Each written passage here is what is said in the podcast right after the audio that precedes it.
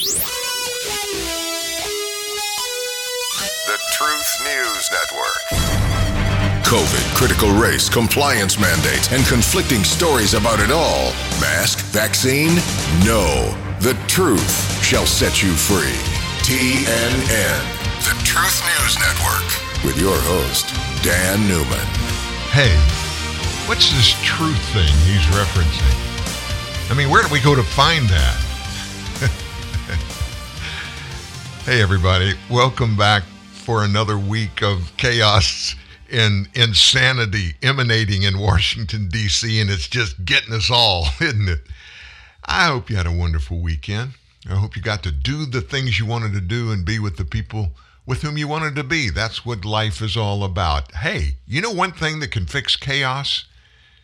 Just just get involved with your family. I mean, one-on-one conversations. Hey guys, let me uh, help you make a brownie point or two. Why don't you one night this week just tell your wife, hey, look, let's just ditch this cooking dinner at home. Let's just you and I. Let's just go grab something to eat and go to a movie. Oh, yeah, you can go back to the movies now. COVID said it was okay. But do this spend time this week with those you love, the ones that you see every day, you're with a lot, you just pretty much take for granted, and they take you for granted. Don't take them for granted this week. My goodness, the best part of life is who we live it with. And uh, whether it's good or bad, folks, all of us are living with our families in some way, shape, form, or fashion. It may be from long distance. There may be, and in many families, there are a lot of problems, a lot of uh, big personalities that try to dominate, a lot of people that just won't even speak back because they don't want to get into conflicting conversations. All of that, it all melds together. We're all different, but we should all be one. So you got that for free this morning. Hey, listen, let me let me just give you a heads up about what we're going to have on the show today. It is jam-packed full of information. While you slept, while you partied hardy and you played this past weekend, while you did the good thing and went to church and you had great church services, guess what else was happening around the world and in the United States? Mass chaos, confusion, anger, hatred, diminishing of others, even war. Do you know what's happening in Afghanistan? I mean, the Taliban and the Afghanis are going at it like they probably haven't gone at each other for decades. And why are they doing that? Because there's nobody like the United States there, even in a small, small little group on one base. We're leaving. They know we're leaving. They know that we're bailing. And I'm not weighing in on the should we or should we not be in Afghanistan. I'm just saying that's the cause. That's the only thing that's changed. It could be the only cause for the chaos over there. So, as goes in Afghanistan and Pakistan and that part of the world, so goes the rest of the Middle East. Technically, I guess Afghanistan is in right on the edge of uh, Asia. But I'm expecting any day, not because I'm looking for it, but I'm just expecting to have something happen over in the Middle East. Maybe it's from Iran. Maybe it's from Jordan. Go figure, where are they? Syria, where are they in all of this? Turkey. Folks, there's a lot of chaos over there that we never hear much about or see much about, but that always tends, when it happens and it explodes over there, it tends to affect us in many, many ways. We don't want that to happen. And I'm not saying it will, but I've had in my spirit now for three weeks, I've had this looming thought. Um, and it's not just a thought, it's an impression. I don't, I don't even really know how to describe it. But something big is about to happen, not on the U.S. platform, but on the world platform. I think something big is about to happen. Have no idea. And I'm not trying to scare you to death. I'm just saying we need to be in prayer that God will protect our nation, protect our leaders, and protect us. We don't need any wars. We don't need any skirmishes. We don't need a Vietnam that for a decade sent our young men and women to Southeast Asia to fight in a war. Many gave their lives and they never knew what they were fighting for. We don't need that anymore. Do you realize the last war we was in, that we were in as a nation, was World War II?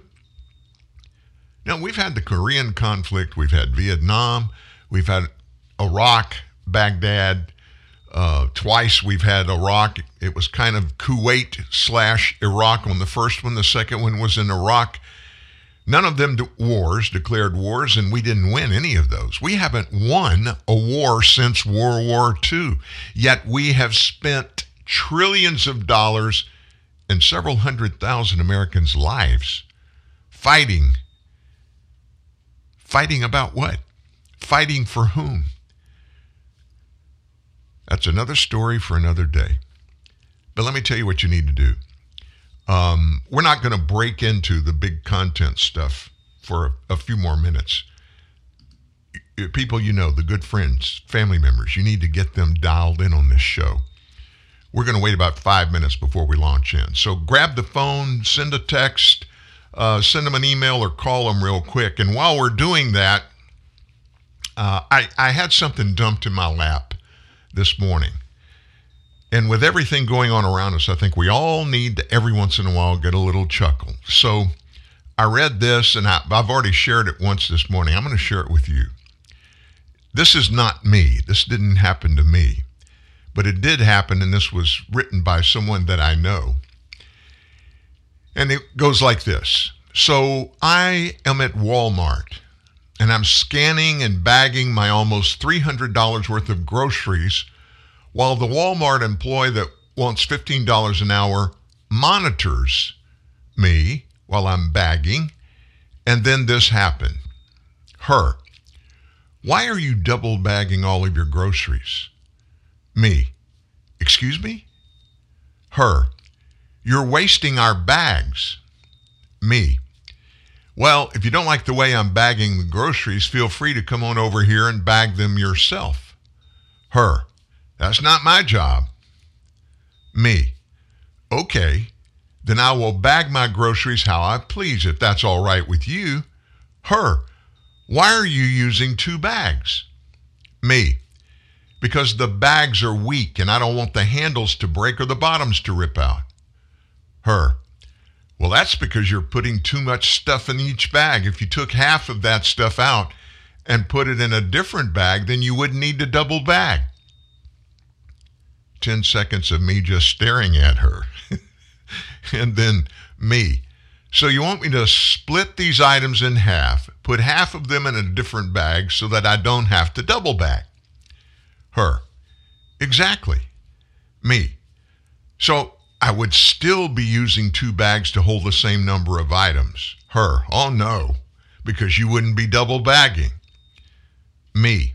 Pressing two fingers to my left eye in an attempt to make it stop twitching. Okay, so here I have a jug of milk and a bottle of juice, double bagged. If I take the milk out of the bag and remove the double bagging and just put the milk in the single bag and the juice in that single bag, I'm still using two bags for these two items. Her, no, because you're not double bagging them, so it's not the same number of bags. Me, looking around at about 10 other customers who at this point are really enjoying the show. Me, is this like that Common Core math stuff I keep hearing about? Her, never mind, you just don't get it. And with that, she went back to her little podium so she could continue texting or playing games on her phone or whatever it was she was doing before she decided to come over and critique my bagging skills. That didn't happen to me, but it's not surprising to me that it happened. You hear about things like this happening all the time. People people are different folks everybody wears a different hat or is supposed to wear a different hat and um, we're all supposed to be in things together, but sometimes you wonder, you wonder. And at the top of all of this, there's one headline of this story you can't fix stupid. So let's just let's just kind of ease into this this day, this day of hectic things, this day of um, misunderstandings, of anger and hatred and division and divisiveness and fear. We'll just kind of ease right into it. So here we are. It's Monday, August 9th. How do you feel about our nation right now? Where we're headed? How we're doing? How our leaders are doing? How our government is doing? You know, as bad as it is, and we'll be talking a little bit about that today during the show. I'm sure you know we, we're going to be doing that.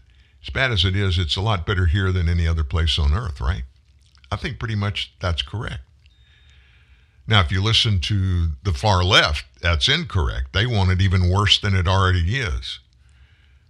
How do most Americans feel about this? So, our buddies at Rasmussen, who they're probably the most credible polling agency in the world, they actually got on the phone and talked to a bunch of regular Americans, and they um, they asked them, "How do you think the U.S. is heading? Are they heading in the right direction or heading in the wrong direction?"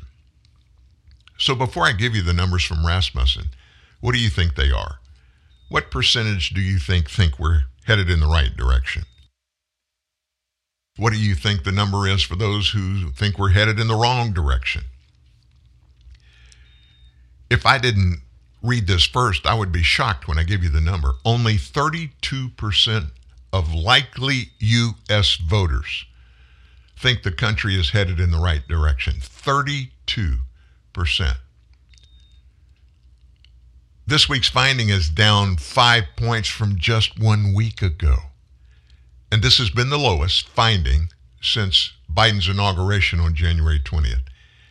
What's the other number, Dan? 59% of voters believe the nation is headed down the wrong track. And that's up four points from just a week ago. A year ago, right now, a year ago, 26% said the U.S. was heading in the right direction. 69% said it was on the wrong track. This survey was of 2,500 likely voters, and it was conducted by Rasmussen from July 25th to 29th. The margin of sampling error for the survey is plus or minus two percentage points with a 95% level of confidence. So you can pretty well be assured this is pretty accurate. 32% of likely voters. That's all that think the country's headed in the right direction, while almost 60% say we're not doing good at all. Wow. It's amazing, folks, not just where we're headed or where we are, but it's amazing that Americans know it. And yet you watch television, you listen to radio, you read newspapers, they seem to have no clue where Americans are in our thinking about all the stuff that's going on right now. They think they pulled the wool over our eyes, and they certainly haven't. So, folks, looking ahead in the show today, the first hour, it's going to be dominated by COVID stuff. And the reason is every day now, four, five, six, seven, eight times a day, we get news and information updates on things that we have been told for a year now are factual, are truthful, are gospel. The what to do's and the what not to do's, what you got to do and what you can't do, what you should do and what you shouldn't do. And they keep flip flopping back and forth and back and forth. So let me tell you what, what we here at Truth News Network, what we do in this we we just zero in. We don't listen to the chaos. We don't listen to the talking heads. Now, when I say talking heads, of course, I'm talking about the likes of CNN and MSNBC, the three broadcast networks, ABC, CBS, and NBC, and then the Washington Post, the New York Times. We we will read them and we'll watch them every once in a while just to kind of find out where they are but we don't use them as a source because they are not a source. I don't have it in my hands. But I'm going to tell you about something that it was actually on TikTok, and somebody flipped it to me over the weekend. I'm not a TikTok kind of guy. Let me think where I got this. Maybe I can pull it up real quickly and give you the accurate stuff on this. This will just take me a second. Um, it was actually a young woman that found a whole series of things that she just flat couldn't believe that she was seeing. And what she was seeing were news headlines. And she actually she had pulled up a bunch of different um, windows on her desktop with the headlines from these various newspapers from all around the world. I mean, Europe, Asia, the United States. And these headlines were from different times, different months, different dates. Uh, but there was a common theme in all of them. And the common theme was simply this they all had the same exact headline. I can't get my hands on it right off the bat. Dadgummit, I can't. And it's a TikTok video. If I can find out how to download a TikTok video, I'll actually put it on tomorrow's story. I'll put a link to it so that you can go look at it for yourself. But I'm, I'm pretty sure there were 17 different newspapers. And all the headlines said the exact same thing. And guess what the headline said? Brand new COVID cases numbering 233 reported overnight. Now, the dates were as far apart as two or three months of the headlines. And there were 17 different newspapers that published it. One was in Kazakhstan, Turkey, Australia, British Columbia. and they all said the same thing 233 cases, new COVID cases reported. That's just one little thing that makes you go, huh?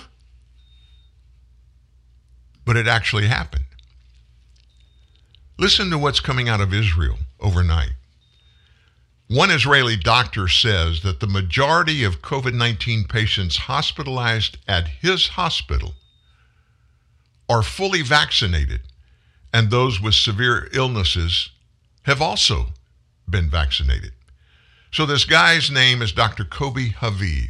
He was talking with Channel 13 TV News. Now, let me, let me just say this I know, I know the owner of that TV station in Israel. So, Dr. Haviv is the medical director of Herzog Hospital in Jerusalem. He said that 85 to 90 percent of the hospitalizations are in fully vaccinated people. 95% of the severe patients are vaccinated, and they specialize in Herzog Hospital in nursing care for the elderly. Haviv said the rising cases of these vaccinated people getting COVID is because the effectiveness of the vaccine is waning. Data from the Israeli Minister of Health last month suggested the effectiveness of the Pfizer vaccine in preventing infection and symptomatic illnesses has dropped from 90% to only 39%. However, the levels of protection against severe illnesses, 88% and hospitalization, 91.4%, remained high. Now, the Pfizer vaccine has been the only vaccine available for Israelis since it was authorized for use in December last year. However, their government announced last month that the Moderna vaccine would be offered this month to certain people, while the Pfizer vaccine would be reserved for those under 18 years old. That's just one story today about this. Another Israel story.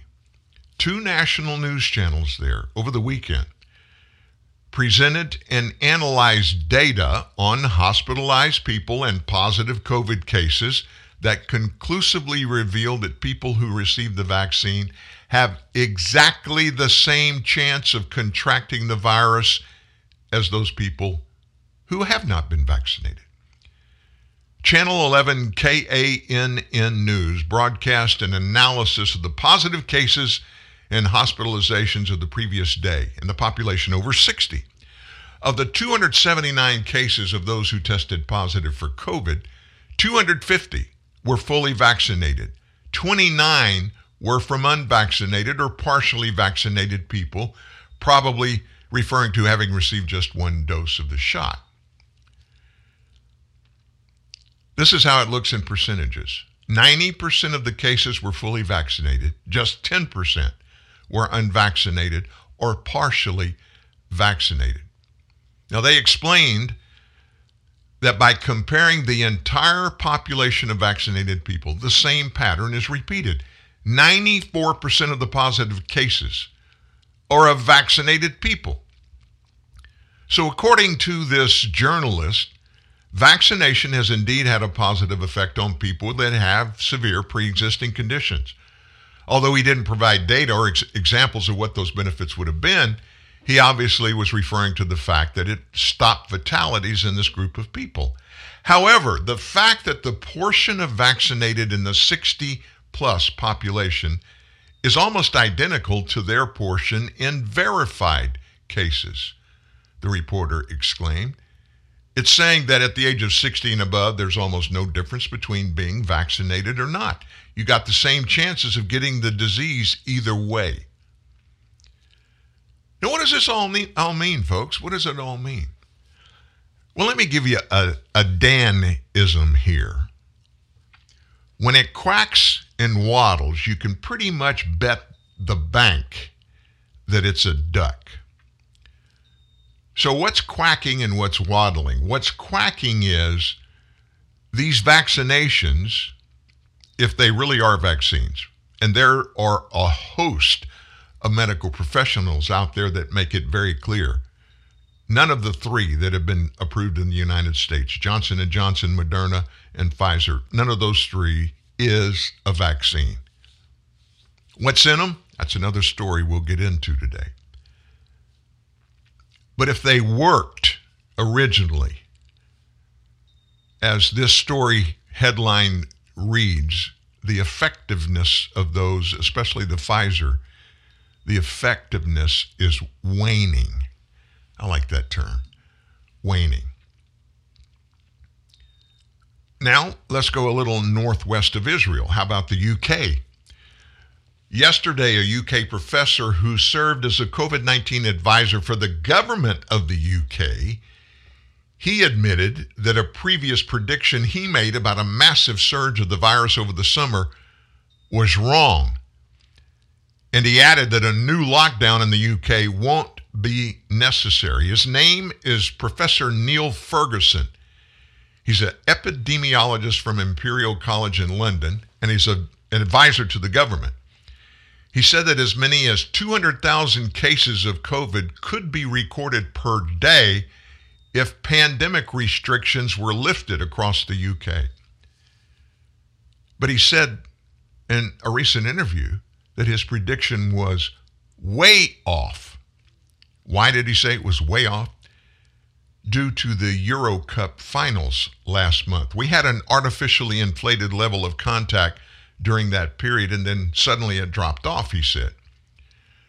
Ferguson has sometimes been dubbed as Professor Lockdown because he was really, really out there screaming for social distancing measures that no new lockdowns are going to be required now, arguing that the high vaccination rate contributed to a drop in cases of the virus. He said this I think it's going to transition quite quickly in a few months to be more something we live with and manage through vaccination rather than crisis measures. I wouldn't rule it out altogether, but I think it's unlikely we're going to need a new lockdown or even social distancing measures of the type we've had so far. The caveat to that is, of course, if the virus changes substantially. So now we're moving west. We went to Israel, we went to the UK. Let's go to the U.S. and let's skip across to the uh, uh, the Southwest. How about Colorado? The CDC on Friday updated a Colorado county where vaccines were not so effective against this Delta variant. Mesa County of Colorado was one of the early places hit by the Delta variant. Now, the new release by the CDC says it has more breakthrough cases than the other places in Colorado. According to the CDC report, vaccine effectiveness measured in Mesa County was only 78%, 11% lower than the stats found in other Colorado counties. The study also noted the breakthrough cases in the over 65s in Mesa were 10.1% higher than the rest of uh, Colorado. From that number, the agency said the vaccines may not be too protective against symptomatic infection with the Delta variant and continued to advise enhanced mitigation strategies, including masking in indoor settings. But the report didn't include the proportions of infections between the counties unvaccinated and vaccinated patients. Now, when the CDC, when they issue one of these reports and they leave something out that you and I would say, well, what's what's what's the comparison between infections of the unvaccinated and the vaccinated? That would be one that you would think the CDC would put in every report. Whenever they leave something out, it's because they don't want you to know what the numbers are. You want me to give you the numbers? If you were vaccinated in Mesa County, you were twice as likely to get COVID than if you hadn't even received a vaccine at all. I'm not saying the CDC left that out on purpose. I'm just saying, hmm, it could. And then I don't have the answer for why did they leave it out. Let's go back to Europe. The director of the Pathological Institute at the University of Heidelberg, Dr. Peter Schirmacher, he was alarmed after he performed an autopsy of 40 different people who died within two weeks of vaccination against COVID. Now, this is 40 people each of the 40 died within two weeks of vaccination. And his findings are this Schirmacher warns that 30 to 40% of these people would have died from rare, severe side effects of the vaccination, such as cerebral vein thrombosis or autoimmune diseases. Not only does he not consider himself anti vaccine, so you can't throw that sign up anytime anybody talks and there's any information included in what's said that may lean towards questioning the vaccine, you're instantly labeled as an anti vaxxer or one of those Trump monkeys. You're going to hear a story when that term is actually used by an expert. Trump monkeys. You're going to hear that later on. He himself took the experimental drug. And he says he doesn't intend to cause panic with the results of his work as a pathology. But he fears that numerous vaccine deaths go unreported, and the pathologists are not even aware of many possible cases. He thinks that a basic problem is that vaccinated people often do not even die under clinical observation, and he calls for more autopsies of these patients. The coroner doesn't establish the context with the vaccination and certifies a natural death, and the patient is buried.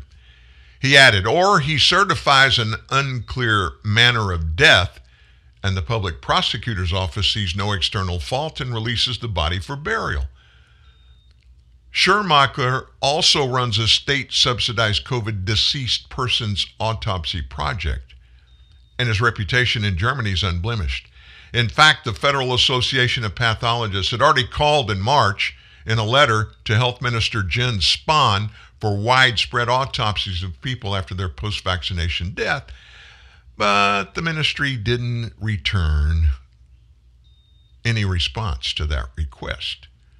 So, as soon as this Dr. Schirmacher published his results, government authorities denied it without providing any data, but many of his colleagues immediately backed him up. In response to some colleagues who criticized him, Schirmacher said, the colleagues are definitely wrong because they can't assess this specific question competently.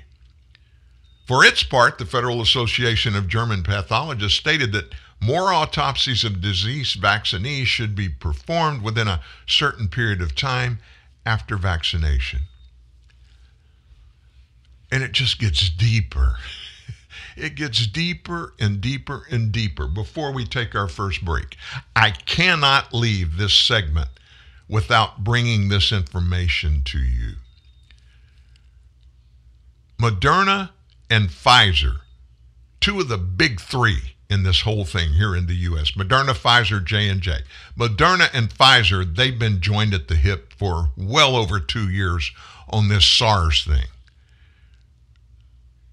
They were way deep into this, folks, before we ever heard anything about it. In fact, listen to what I'm about to tell you. A patent, 17 different patents, as a matter of fact, were filed on behalf of Moderna before we ever even knew what COVID 19 was. You think that's bad? Now, uh, folks, that's, you can get that online yourself, the U.S. Patent Office. You can get the search yourself. You can see that. You think that's bad? Let me tell you what's worse. Three days before the first one of those 17 patents were filed, the application was filed, another patent application was filed. And guess what it was? it was for a vaccine to cure COVID 19. And the patent for COVID 19 hadn't even been filed. We didn't even know what it was. When I say we, I'm talking about you and me. Obviously, there are some folks that work at Moderna and Pfizer that did know, and by the way, the CDC. But this also gets worse. The Moderna and the Pfizer vaccine test. You know, this is the question we've all had. Where are the human trials, the exhaustive human trials?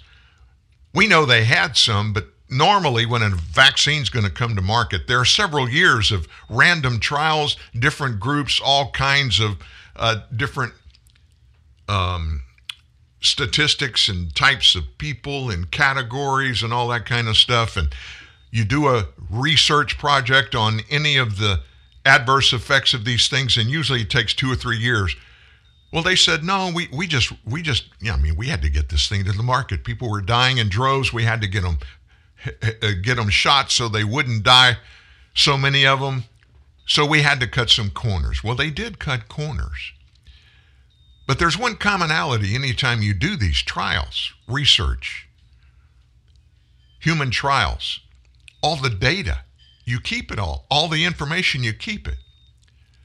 The Moderna and the Pfizer vaccine test were conducted, as customary, with the control group. Now, what is that? That means it's a group within the trial who are given a placebo and not the test vaccine. That way, you can find out legitimately. Now, the people don't know which one they got in the group. But the doctors who gave them, the researchers who are doing this project, they know who got the placebo, which is basically a sugar shot, and they know who got the vaccine. So they obviously have to keep some exhaustive records to make sure they got it right, right?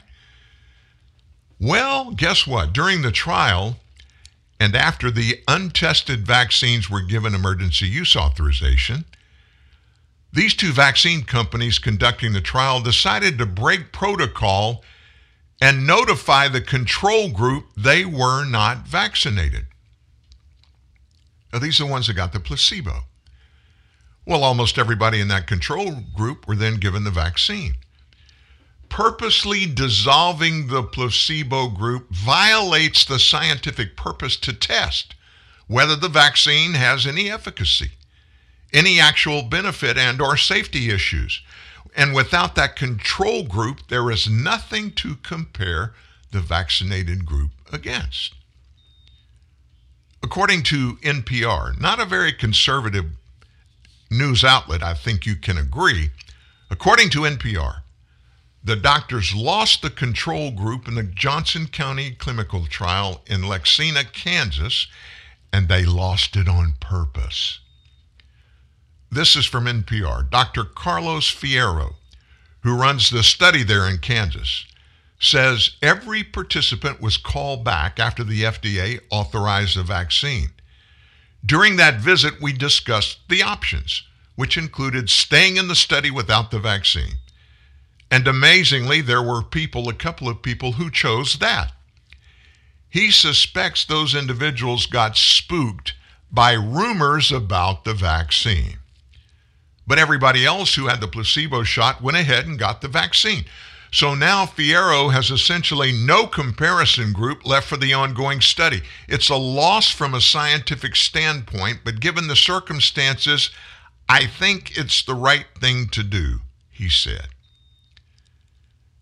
People signing up for these studies weren't promised special treatment, but once the FDA authorized the vaccine, their developers decided to offer the shots. Now, let me let me make sure I'm clear that you got this. The final FDA authorization and approval for the vaccines are 100% of the time for any vaccine are based on what? They're based on the outcome of the trials. Now, this is Moderna and Pfizer. FDA, they're even leaking out now that they are thinking about going ahead and firmly authorizing the use with no restrictions for both the Moderna, the Pfizer, and the Johnson & Johnson vaccines in the US. So just to put this in context, the control group was intentionally lost. And it was lost in the name of, quote, doing the right thing. So there is no way for the efficacy, the effectiveness, or the safety of the vaccine itself to even be measured. There's nobody left within the control group of a statistically valid value to give an adequate comparison of outcomes for vaxxed versus non vaxxed. Whiskey Tango Foxtrot. This is nuts, folks. and I'm not laughing because it's funny. I'm laughing because you just can't believe this kind of stuff is happening. And the people in Washington, D.C., that have our lives in their hands, all 330 million of us, they have the ability to control all of the good and all of the bad unilaterally. They have all of the same information that you and I have. But guess what? They have a lot more that we don't know about, that we haven't seen, to which we have no access at all. And here we go, folks. Here we go. The Secretary of Defense announced last week that he is considering unilaterally forcing every member of our armed forces to take a vaccination. Now, we had one member of Congress just point something out over the weekend.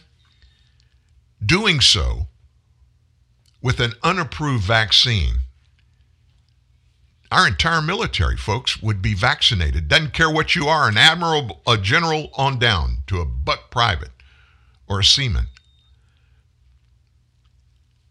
They're going to try to force everyone in the military to take a vaccine. And let me tell you what that is. According to law, that is illegal. Well, then they won't do it. They can't do it, Dan. Let me just tell you what is it legal for anybody in our federal government to ignore any laws on the books, criminal laws especially?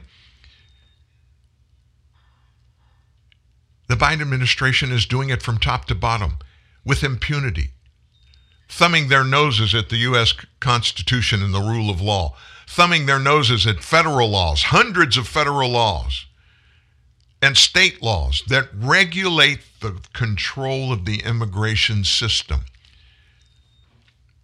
And then there's this thing of just turning a blind eye to the fact that they're bringing in, knowing for certain, they're bringing in people from across our southern border that many are infected with COVID, testing COVID positive. Do you know that of the children that have been released in the United States that we know about, that we have the ability to track them, 20% of those kids tested positive for COVID after they went to wherever they went to and got tested. What about all of those that didn't get tested? Where are they? How are they interacting in the communities in which they find themselves? Let me just point something out. You know, the number one and the number three states where all these immigrants that come in across our southern border in Texas and New Mexico and Arizona, the number one and number three states that they end up going to guess? Florida and Texas. Well, most of them are already in Texas, so they're not going to go somewhere, but they're going to be moved around the state of Texas. And some of those, those ones that go to Florida, they want to go to Florida. Guess who's paying for them to go to Florida? On buses or planes or whatever? You and I. So, where have the two most recent big spikes in COVID positive cases happened? Where did Joe Biden get up multiple times last week and just demean both of the governors of Florida and Texas? And how many of those new cases in those two states lie at the feet of President Joe Biden? On his authority, Alejandro Mayorkas. I love to say that name. I'm going to say it that way one more time because I think he's toast this week. Alejandro Mayorkas, the Secretary of the Homeland Security. He's the implementer of let them in, let them in, let them in. Don't test them, let them in. Put them in there, put them out around the country. Don't call these local towns and cities and tell them you're bringing them. Just go drop them off and then make a phone call when you get there and say, hey, this is so and so from uh, Border Patrol. We just left 12 people at the bus station. They're illegal immigrants. You need to find a place for them in your community. How many of those have happened? We'll probably never know, but each and every one of them, folks, is illegal and suborning criminality from top to bottom in our government law enforcement, Department of Justice, everybody. Oh, in the White House. It's illegal. Welcome to Burger King. Can I take your order, please? I'm here for the most wanted. Sorry, sir. Can you repeat that? The gang known as the Western Whopper. Ah, you mean our new Texas barbecue beef bacon and sweet Carolina Whoppers, right? Yes, I need them now. Try the new Texas barbecue beef bacon or our tasty honey mustard sauce on our sweet Carolina Whoppers at your nearest BK today. Burger King. Have it your way. Today on Hey Culligan, softer equals better. Here's a tweet from Ed Itchy in Idaho. Hey Culligan, my laundry is so scratchy, I just cut myself on a cable knit sweater. Any suggestions? Hashtag send help. Hey Ed Itchy in Idaho. Yes, the Culligan high efficiency water softener will make that thing so soft it'll go from cable knit to cable knot. Itchy. Hashtag soft laundry. Hashtag already on the way. Get started for as little as $10 a month for six months at participating Culligan dealers. If you think we're just four wheels and a grill, think again. The Jeep Grand Cherokee redefines freedom. But what really makes Jeep? It's finding the perfect balance between luxury and adventure without ever compromising. It's driving across the country to see your family, to make new memories. So, what makes Jeep? You do. Jeep, there's only one. Jeep is a registered trademark of FCA US LLC. Nowadays, it's more important than ever to know the value of a dollar, or three, or four, or five, or even six. New Dunkin' Go-To's now with brews. Tasty breakfast combos that give you more bang for your bucks. Get a wake-up wrap with sausage and a medium hot coffee for $3. A bagel with cream cheese spread and a medium hot coffee for $4. A bacon, egg, and cheese croissant with a medium hot coffee for $5. Or a power breakfast sandwich and you guessed it, a medium hot coffee for $6. Dunkin' Go-To's now with brews. America runs on Dunkin'. Participation may vary. Exclusions apply. Limited time offer.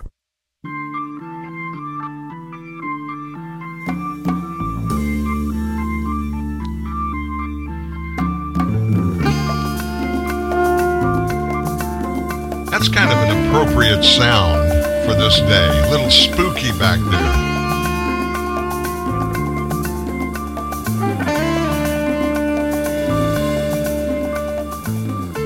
Carlos Santana.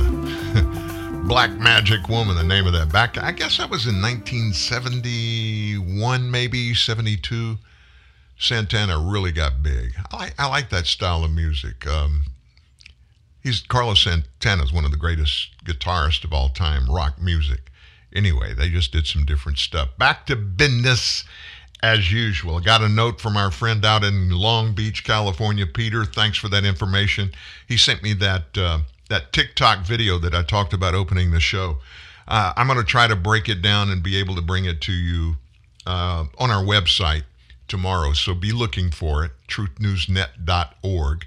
And if we can uh, find a way, I'm, I'm not sure how easily TikTok lets you grab their stuff and move it to some other format, which you have to do to be able to post it in WordPress, which is the software that almost every blog in Earth history uses to publish blogs. But anyway, we'll keep you posted on that and let you know if that is something that we were able to work out. So, do you want to keep going on this? You want to keep going? Do you know who Dr. Peter McCullough is? Dr. McCullough is an internist, a cardiologist, an epidemiologist, professor of medicine. He is the absolute, now listen to this, he is known and noted to be the number one cardiologist in the nation. And in fact, a lot of people say in the world. So he has really gotten in a lot of trouble of late. He um, he was a uh, professor at in the Baylor system, and uh, they uh, they pulled a bunch of his stuff off of the internet, and they basically told him to sit down and shut up because he is very vocal about all things to do with COVID. And he has been from the very beginning. He was one of the uh, proponents for the use of hydroxychloroquine bake, way back in the beginning. In fact, I'm going to do this. I'm going to play you a soundbite. This didn't come on ABC or CBS or NBC, MSNBC, CNN, or even on Fox News. Guess where this story came from? Sky News, Australia. A year ago, here's Dr. McCullough on Sky News talking about the efficacy of guess what? Hydroxychloroquine. Why do you think there is such a bias about this drug hydroxychloroquine. I mean, it can't just be the fact that Trump talked about it in a press conference, and yet, you know, we hear stories like yours all the time. At the same time, officials, uh, politicians here laugh, sneer, and try and shut it down? Is there more that there's just a preference for vaccine and elimination in the community, and that's what they're aiming for? Or is there something else going on? I mean, I don't know about the medical side of it, but I do know about politics, and it does, fi- I find that fascinating. What is your observation? Well, make no bones about it. Hydroxychloroquine really works. It's the most widely used therapeutic to treat COVID 19 in the world, hands down the chances that it doesn't work are, are, calculated to be 1 in 17 billion. So it's a very useful drug. It's been on the market for 65 years. I've prescribed it for 30 years for systemic lupus, for um, rheumatoid arthritis. We use it to treat and prevent malaria. So it's a very safe and effective medication.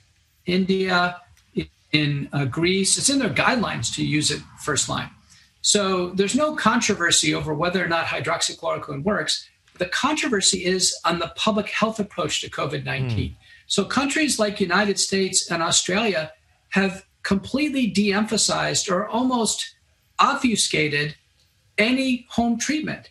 So the public health approach is to quarantine at home and then wait for a vaccine. I think that's been the master plan all along. So early home treatment doesn't fall into that plan. So there's been no research on early home treatment with new drugs. Uh, there's literally been nothing outside of a, a, a public health um, approach for just wearing masks, staying at home, sheltering in place, and waiting for a vaccine. It must be part of a master plan. But I have to tell you, for people who get sick, it doesn't work. Obviously, you want some treatment, and I think uh, I think that's the big uh, missing public health response. I think historians are going to be very unkind to Australia, Canada, United States, the UK, Western uh, European Union, some South American countries, they're what I call the nihilistic countries, the countries that are offering no home treatment, no advice for patients at all, and creating such a fearful population uh, right now that is just honestly, the population is so hungry for a vaccine uh, to, to, just move on. Uh, but the, uh, the, the means don't justify the ends, in my view. So, Peter, just tell us what you think of those um, public health officials who have not only uh, banned the use of hydroxychloroquine, they've also criminalised it in one state in Australia, meaning that doctors would go to jail even for prescribing it. How many lives do you think would have been saved if simply hydroxychloroquine had been an available choice for GPs to use if they decided to? How many lives would have been saved, in your opinion? Well, you know, I had one of the first research investigation of drug applications on hydroxychloroquine in the United States. It was March 26 when I filed it with the US FDA, basically over a weekend. So I've been using hydroxychloroquine as a doctor in research and in prescription now since the onset of the pandemic. Um, it is available in the United States, in some states, but with barriers applied. We never use it alone. Hydroxychloroquine is typically used with about three other drugs, and that's what I did three other prescription drugs. So it's not hydroxychloroquine alone, but the package of early home treatment is estimated easily could have saved half the lives that were lost and probably more than half, up to 80 to 90% of avoidance of the hospitalizations. So the public health impact of early home treatment is gigantic. And let me give you an example in India, where there's a ton of COVID, but they feature early home treatment, the number of deaths per million population in India is less than 100. In the United States, where we have the best uh, healthcare in the world, apparently, right up there with Australia, we're all spaced out. We have wonderful lifestyles in America. Our deaths per 100 million, uh, our deaths per million population is 800. Oh, so wow. India, despite people on top of each other, is doing much better. And so I've always had the view that, listen, a lot of people are going to get sick. Why not work with medications or even develop new ones in order to get people through the illness and not have this be something that ravages society? Dr. Peter McCullough, so thank you so much for coming on, Outsiders, after your run to talk to us. Um, if you're right, there are at least 400 Australian lives that could have been saved, probably more, but our chief medical officers believed that they knew better than you know. Fascinating stuff. Thanks so much for coming on Outsiders, Peter. Thank you. That was from November of 2020. And at that time, Australia had 800 deaths, is all they had. But isn't it interesting? We hear that. And where are we today in all of that? In that same conversation, let me just give you an example. We have a friend um, that went to a hospital over the weekend showing COVID symptoms. They wouldn't check him into the hospital. And all they do is they can tell you without getting into the hospital, you can only be treated for the symptoms. And so, what does that mean? You go to a quick care, urgent care, one of those places like that, and you show the same thing. You know, it's uh, uh, if you haven't had COVID 19, it's the same kind of symptoms as when you get the flu. You're going to be congested in your lungs, you're going to have fever, um, a lot of fluid, you're going to feel like crap. And so they'll treat those symptoms, but they, they don't deal with the root causes, even if they test you. So here we are, a year and a half, basically after this all began. And we're really no further down the road than we were then because they are still diminishing and demeaning hydroxychloroquine. We have a close friend. My wife went to high school uh, with uh, this guy's mother in law, and she's had lupus since she was young. She's been on hydroxychloroquine for decades with no adverse reactions and it has pretty much kept her lupus at bay. And then there's crippling rheumatoid arthritis. You and I both know somebody that has a really bad case of that that has been dealing with it in his professional life for decades as well. And it's worked really well. Guess what has worked really well? For years and years, hydroxychloroquine. Who am I talking about? Lefty, Phil Mickelson on the PGA. But here they are. Answer this. Why the heck are they still to this day? Now, that was in November 20, that interview by Sky News with Dr. McCullough. They were doing it then, they're still doing it now. Is it because Donald Trump touted it? Well, Trump didn't pull it out of his behind, folks. Somebody gave him that information. Who it was it? It was Dr. Zelensky from upstate New York, a Hasidic Jew that was treating people in his small town using hydroxychloroquine, azithromycin, and zinc. And it was working. He reached out to the CDC.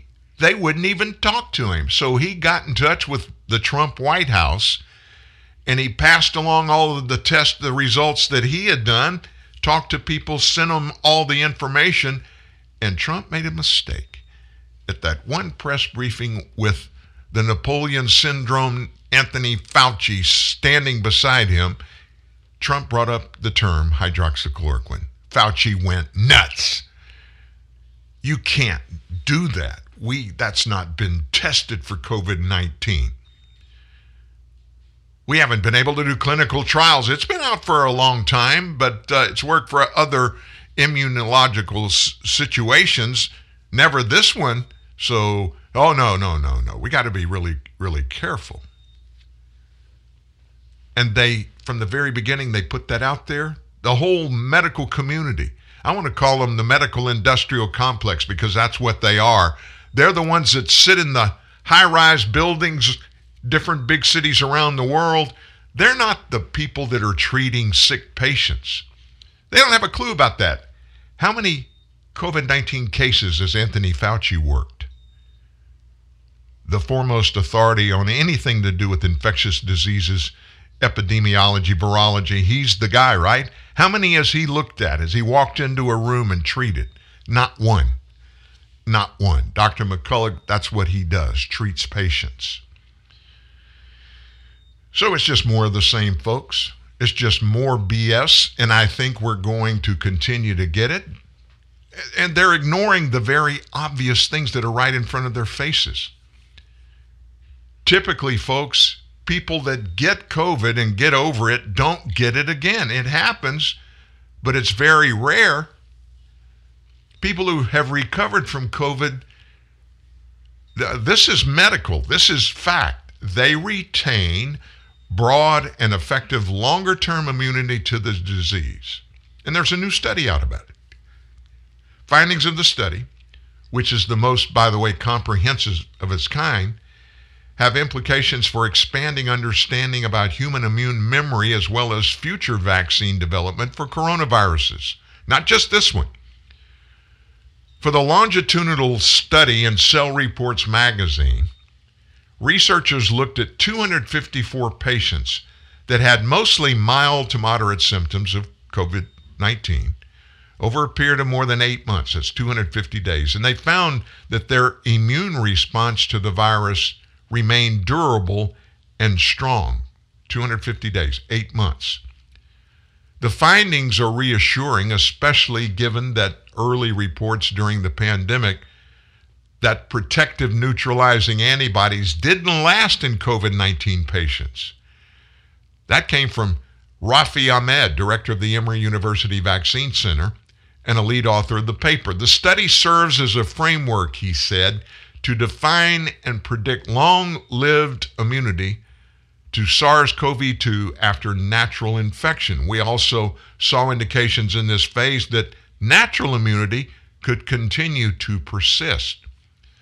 The research team will continue to evaluate this over the next few years. You can't know for a fact today what a medicine, what uh, result in a human body of a disease infection is going to be a year or two down the road until you get a year or two down the road. We can't use the Moderna and Pfizer researches, any of that information, because it's gone. They ruined it. We have nothing to compare that to anymore.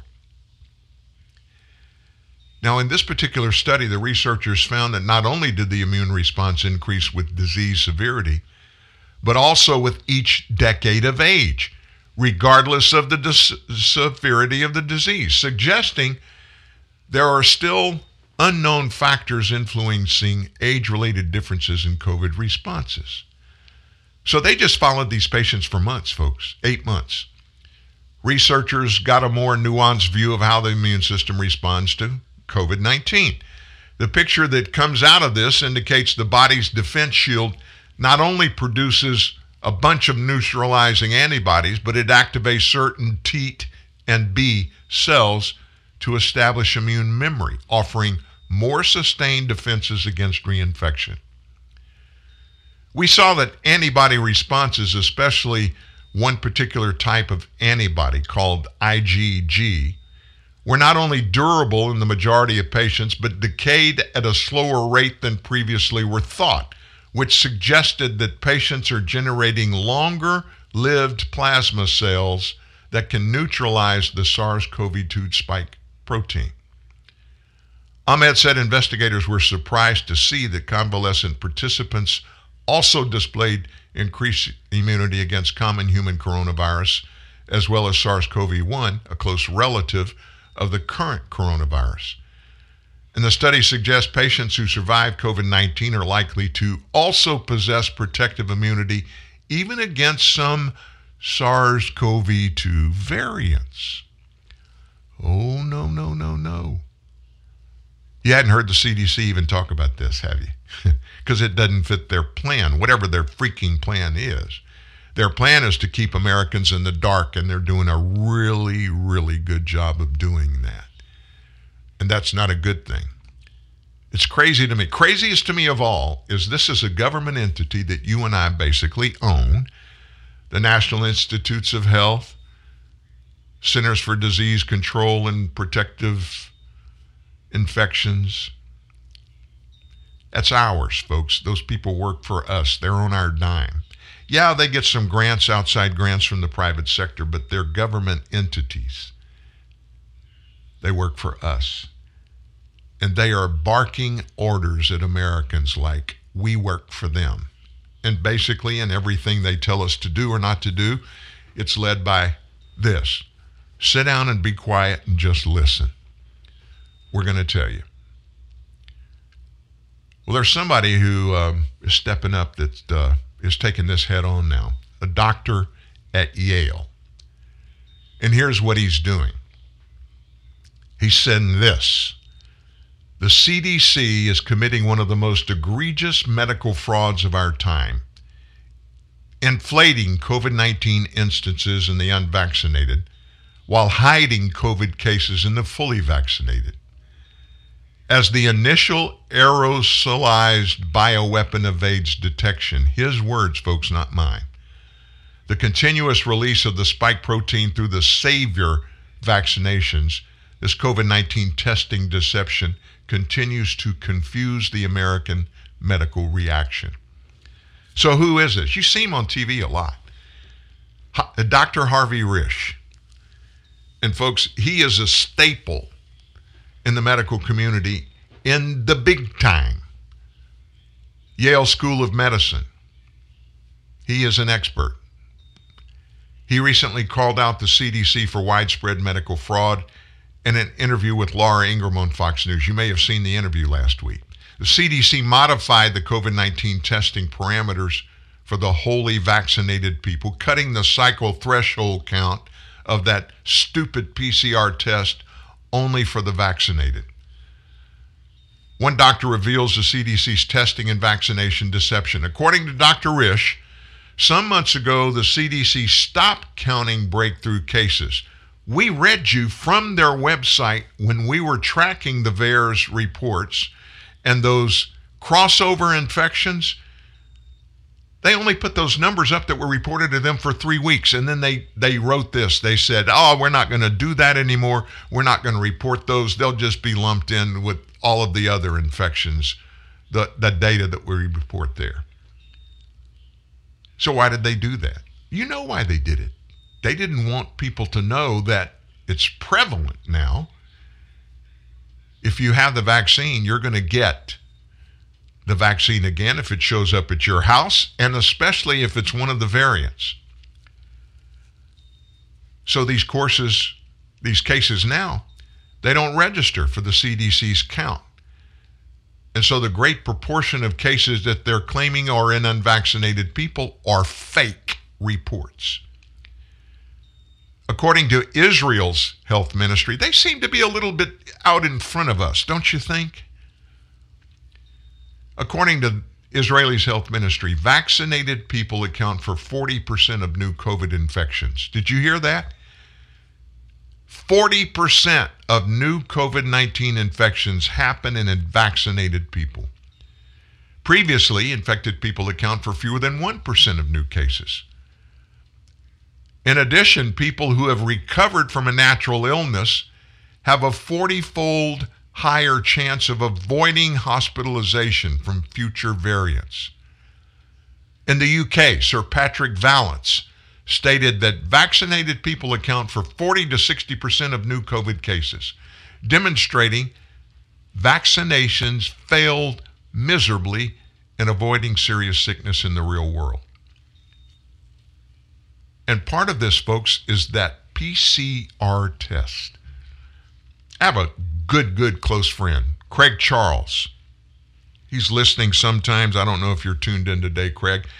Cincinnati. And he's involved with the company that came up with a test, a PCR test, marketing it in the early going. And they had to stop doing that particular thing. And you know why? Because the test wasn't working. It depended on the way it was being used by the specific doctor that used it and the sample that it was used to analyze. They could change the cycles in it. And I'm not going to dig, dig into the weeds of that. But if they changed the number of cycles, they could affect, impact the outsides of the result. The result. I mean, they could they could change the result just by changing the cycles in this PCR test. Now, what does that mean? Well, I'll just tell you what the CDC said. The CDC is taking it off the market. It's not theirs, but they're saying we're not going to endorse it anymore after the first of the year. They're going to keep it in tow, in use, the CDC is, till the first of the year. And they announced that they were going to cancel their support of it the first of the year. And you know why?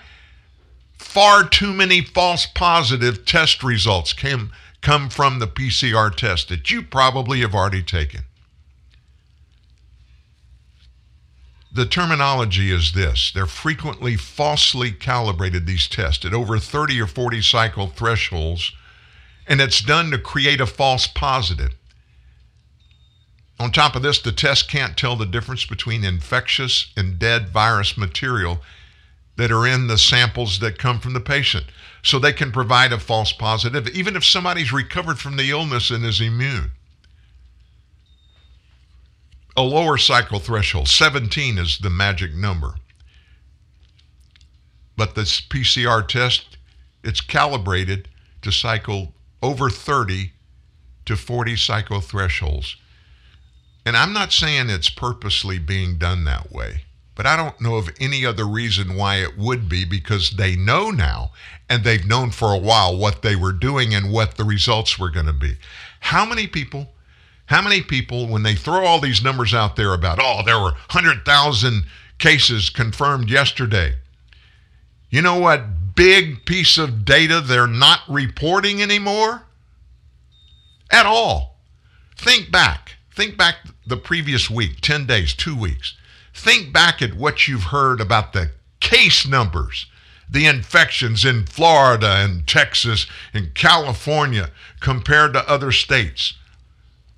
All you're hearing about are case numbers, case numbers. You know what they're not telling us? Deaths. And you know why? The death rates, the mortality rates continue to go down.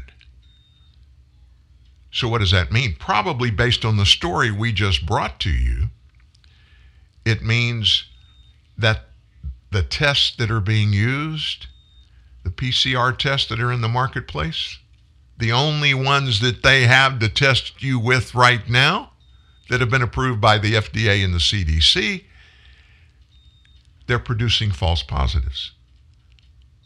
Well, wait a minute. I, you know, my mom got tested positive, but she had Oh, she had fever. She had uh, lungs stuff going on. She uh, she was all stopped up and everything. She felt like crud. She had COVID. She tested positive. She may have had the flu. You'll probably never know. We'll probably never know how many of these cases have been diagnosed as COVID 19, how much fear they have put into the marketplace for all of us to digest and process for ourselves. And meanwhile, they're out there dangling all of that over our heads and they're saying, you got to wear a mask to stop this. You've got to take a vaccination to stop this. Don't worry about any of this. We got your backs. That's who we are. We're the federal government. We're the experts, the CDC. My name is Anthony Fauci and I have got a direct line to the COVID gods. And I speak to them every day and they tell me what's going on. Wow. I told you we were going to dig in and get get some uh, some stuff out there that wasn't going to be warm and fuzzy and feel wonderful, but it's important that we get this stuff out there. So here's what we're facing right now in the nation, folks. We're facing more lockdowns. They want to lock us down again. Not again. And guess who's driving that boat? The teachers' unions. Primarily, the teachers' unions are one to do it. Do you know? Listen to this United Airlines United Airlines, folks, came out and they've announced every employee of the airline is going to have to be vaccinated. Their jobs are on the line if they don't. So, what does that mean, Dan? Well, we do know this. We've given reports here about we've had pilots that died, crews, where you've got a pilot, a co-pilot, a navigator. Usually have one other. You have four people in the in the cockpit of these jumbo jets. In two cases, three of the four died within a week of taking the vaccination. I don't know which one it was. It really doesn't matter. It was one of them. And so we have an uncertified vaccine, three of them. They've not been adjudicated to be okay and go ahead and do it by the FDA. That's supposed to be the magic act that happens, be approved by the FDA for general use. There's still emergency authorization only under a doctor's care, only to be used for emergencies. They blew through that months ago, folks. They're lining you up outside of grocery stores with Tom, Dick, or Harry out there giving you a vaccine, a vaccination. No doctor around, no nurse around you got to get a shot. Just roll up your sleeve. You'll be fine. Every employee of United Airlines is going to be vaccinated. Head of the uh, the unions, teachers' unions, the big one. She's pushing for every teacher before classrooms can open up for full back to school stuff this fall. All the teachers have to be vaccinated we're headed down a road where they're going to keep us locked up, scared to death. We will be listening and watching and hanging on every word for everything they tell us. Why? Because we don't know the truth. And the people we've turned to to get the truth for years, they continue to lie to us, lock us down, scare us to death, give us shots. Real truth, real news. TNN, the Truth News Network. So it's this beautiful summer day, and while most guys would say, let's go to the beach, Donnie says, Hey, let's go to Pilgrim Furniture in Mattress City. They're having a warehouse sale. I say, Are you serious? He says, Your place needs furniture, and at the sale, you can get beautiful stuff and save 50, 60, even 80%. So we go to the Pilgrim Warehouse sale. I buy a sofa, a love seat, and this really cute dinette set. But the big thing is, we pick it out together, Donnie and me. Maybe this relationship is going somewhere. The warehouse sale at Pilgrim Furniture in Mattress City. Welcome to Staples. Staples guy, my company has like seven different printers. How's your ink selection? Behold, Staples Wall of Ink. Just wow. A huge selection of ink and toner guaranteed in stock. Hello? Awesome. If it's not, we take $10 off and ship it to you free. Pinch me. I said pinch. I heard you. New low prices on ink and toner and an in stock guarantee. Staples, make more happen. 10 to the 10 to the 10 to the 10, 10 to the 10 to the 10 to the 10, 10, 10, 10. Planet Fitness, through the use of motivating montage music, has made it easy to join. Just remember 10 10 10. For 10 days, sign up for $10 and pay just 10 bucks a month after that. Hurry! You only have until November 10th to take advantage of this Planet Fitness offer. Planet Fitness on 42nd Street next to Shopko. 10 to 10 to 10 to 10 Dear Daddy, dear Mom, I love you. I miss you. Every year, Snowball Express honors the children of fallen soldiers. Hi, everybody, I'm Tony Orlando. Join me in proudly supporting Snowball Express, a nonprofit that creates opportunities to help heal the children of our fallen heroes. We can never repay the sacrifice our soldiers have made, but we can honor them by giving back to their children. Donate now at snowballexpress.org. Clarity of thought, clarity of vision, clarity of message. TruthNewsNet.org. Again, Dan Newman. Wow, clarity. Clarity of thought, clarity of vision. I'd like to have a little big dose of that this morning. What about you? Let's talk for a minute about this mask thing. You know, we're we're oh circle back. She she was up this week talking about mask stuff again. Circle back. Always go back. Jen Psaki. That's her her favorite term. I, basically, what she's saying in these press briefings is, "Hey, I don't have the answer, and so I'm going to have to go get the answer. And uh, I know I'm supposed to have the answer, but I don't. Uh, please understand, I'm a busy girl, but I'll circle back with it later on." So anyway, we're circling back to the mask world now. Well, in the middle of last week, I think it was Tuesday or Wednesday, uh, a guy that this administration turns to, Dr. Michael Osterholm. He's from the University of Minnesota Center for Infectious Diseases. And the topic came up about mask mandates again. Here's what he had to say about it. He's pretty well in the know. He said, We know today that many of the face cloth wearings people wear today are not effective in reducing any of the virus movement in or out. Either you're breathing out or you're breathing in, he said during an interview with Guess Who, CNN. We need to talk about better masking. We need to talk about N95 respirators. And I had this conversation with you last week.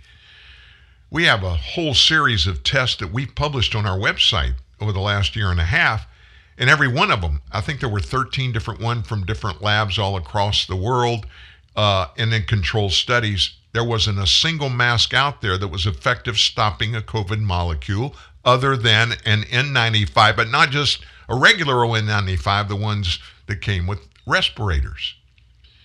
So somebody brought this up Friday in the White House press briefing. And then, of course, Jen Psaki she weighed in on what the doctor had to say. Quote Osterholm is not a current advisor to the president, to this administration, to the White House. He doesn't work here. He's a private citizen and a public health expert, but a lot of public health experts are out there speaking, and good for them. I will say that we are going to rely on the advice of medical experts in the federal government on what kind of mask we all should wear. What kind of mask kids should wear, and if they change that advice, then the Department of Education will be working with schools to make sure this is implemented as a mitigation measure. And then there's Dr. Fauci, who is the federal government's highest paid bureaucrat. He said, and you notice I said bureaucrat, he said in February of 2020 that store bought masks are not effective at stopping coronavirus from spreading. The typical mask you buy in the drugstore, he said, is not really effective in keeping out virus, which is small enough to pass through the material. It might, however, provide some slight benefit in keeping out gross droplets if someone coughs or sneezes on you. I do not recommend you wear a mask. Now, that was Fauci. And of course, Fauci is known for Mr. Anthony Dr. Fauci flip flop. He changed that multiple times. So let me tell you what I'm going to do in the middle of this conversation with mass stuff. I'm going to I'm just going to back out of the way. I'm just going to totally back out of the way. I'm not going to say anything. I'm not going to get on my bully pulpit. I'm just going to give you a link to 47 studies. 47 studies, different studies, different um, countries around the world, different laboratories, all of them controlled studies. 47 studies on the ineffectiveness of COVID mask. And also, by the way, laboratory tested and proven 32 negative health effects of wearing these masks.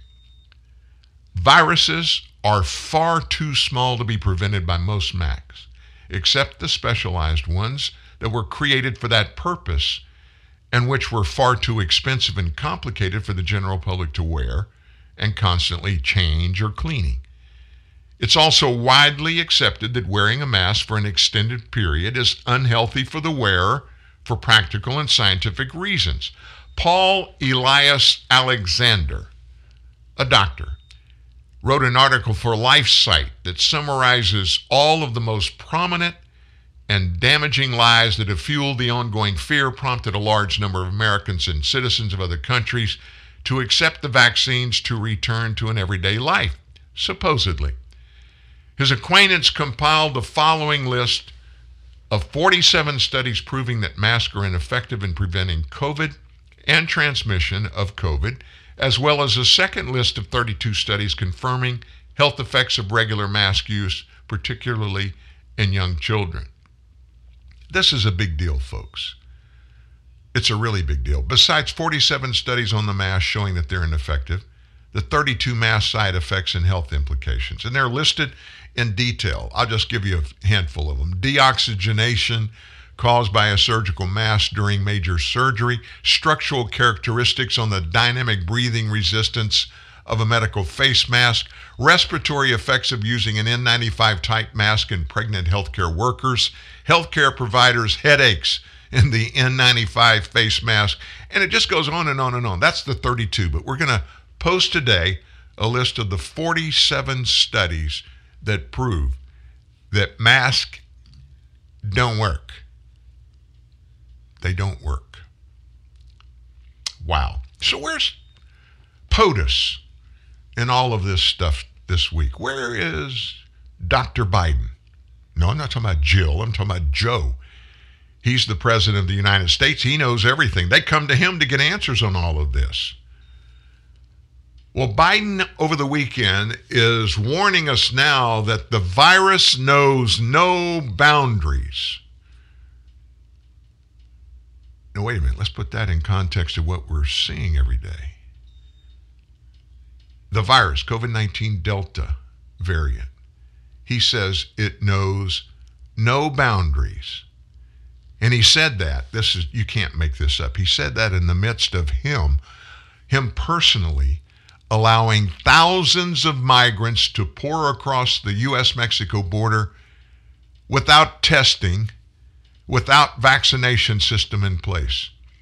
And so, in part, not all, but in part, yeah, the virus knows no boundaries thanks to the President of the United States erasing the boundaries. 50,000 migrants caught at the border have reportedly been released into U.S. communities. Some have tested positive for COVID once they get there. McAllen alone, 1,700 of 7,000 confirmed 19 uh, COVID-19 positive immigrants released in the city of McAllen. 1,700 the last week. Overall, more than a million illegals have been apprehended at the border between October of 2020 and June of this year. The virus knows no boundaries, Biden said at the White House last week, late in the week, and discussing his vaccination efforts. You can't build a wall high enough to keep it out. There's no wall high enough or ocean wide enough to keep us safe from a vaccination and other from the COVID 19 in the other countries. That was a quote. That's him. He actually said there's no wall high enough or ocean wide enough to keep us safe from a vaccination. Oh my gosh. And you also know this that we've vaccinated 350 million Americans. That's 11 million more Americans than there are in America. But nevertheless, the POTUS said it, so it's fact, right? He went through, he continued. Just like the original virus that caused COVID 19, the Delta variant came from abroad. As long as the virus continued to rage outside the United States, potentially more dangerous variants could arrive at our shores again. He's on top of it, folks. That's all I can say. He's on top of it. Let me tell you how crazy this is getting. My favorite name in government, Alejandro Mayorkas. He's the Secretary of Homeland Security. He's the one that has pushed the button for all of this stuff that's happening at the southern border that's opened them up and letting thousands flood across our border, thousands that we know about, and probably that many more every day that we don't know about that sneak in and they just go wherever they want to go in the nation. Why? There's no border patrol. The Biden administration, Mayorkas, has pulled all the border patrol, or most of them, that are normally up and down the border across the southern part of the United States down there, making sure people don't come in.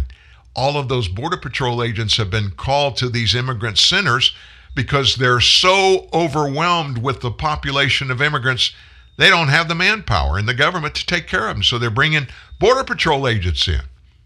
And border patrol agents are getting sick and being hospitalized for COVID 19. Biden doesn't have these immigrants tested. This is just flat out insane. Today, here we are, August the 9th. We're a, a year and a half into COVID 19.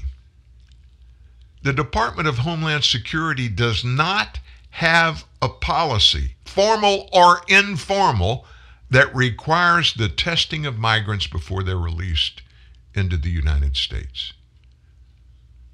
To date, the Biden administration has only vaccinated a limited number, that's their term, limited number of migrants who authorities have stopped at the border before they're released.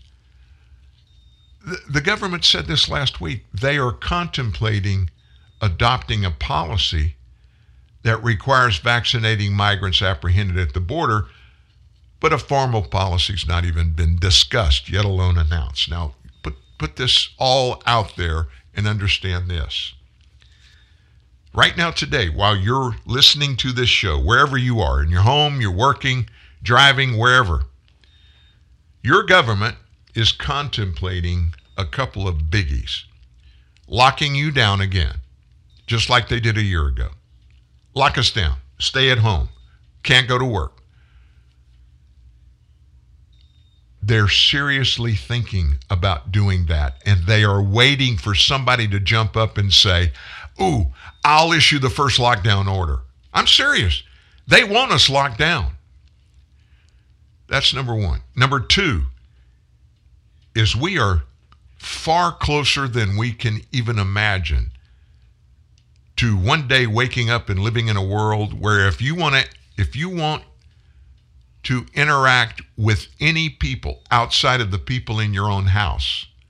And when i say interact i'm talking about going to the grocery store going to a gas station filling your car up with gas. Going anywhere outside of your immediate home you have to be vaccinated. Look what New York City already did. De Blasio last week said, you, you got a restaurant, your movie theater, a bar. People who aren't vaccinated can't access these facilities. You have to be vaccinated. Of course, stupid as he is, he left out a bunch of people that are very important to him. I'm talking about 30% of the African American community in New York is not vaccinated. I'm sorry, 30% are, 70% aren't vaccinated.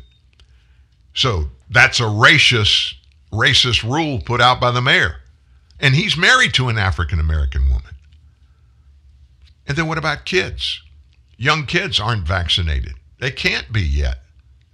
Hopefully, oh my gosh, please God, don't let the CDC allow us to start vaccinating our babies.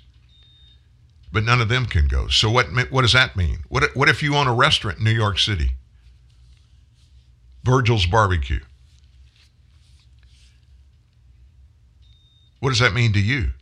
There will be people that won't come to your establishment because they have kids, because they aren't vaccinated, don't want to be, or they're people of color, even more so they're not vaccinated. That they desperately want to be the picture of every town, every city, every borough in the United States. That's exactly where we're headed. And talk about the irony of this. Listen to this. Biden was asked over the weekend, what about coronavirus mandates for these migrants before they're released into the U.S.? Mr. President, don't you think that would be wise to do? Well, he didn't respond.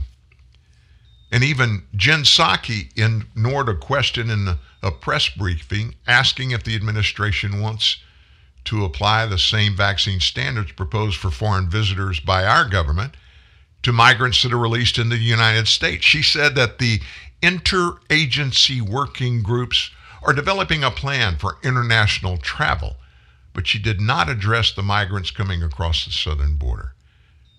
And here's her cop out quote Given where we are today with the Delta variant, we will plan to maintain existing travel restrictions at this point. So it's been brought up several times. The White House, whenever they're asked, they've struggled to even talk about coronavirus infected migrants at the southern border. And we've given you all the numbers. I just want to point out they were asked point blank. What do you think about doing this? They're talking about, aggressively talking about forcing you and I to get vaccinations. Even in Manhattan, it's already in place. Not yet. I think it's next week. But it's coming where you can't go into a restaurant there unless you provide proof of vaccination. They want that for everybody except illegal immigrants. What's the justification for all that? Why don't we do this? Why don't we shift gears? Why don't we shift gears? Let's talk about the January 6th stuff. You want to do that? Let's talk about that. January 6th. Story today at Truth News Network, truthnewsnet.org. It's about what happened January 6th and what's happened since. And I'm not going to go into the story. I'm going to let you do that. We're inside a half hour left in the show. But what I want to do is I want to let you hear what people out there that you probably don't interact with, you don't interface with. I'm talking about people in big time media one on one. How about NPR? NPR. So, what are you talking about, Dan? Do you ever listen to NPR? Do you ever listen to any of their news shows? If you do, do you ever wonder what world they live in and where they get their information from?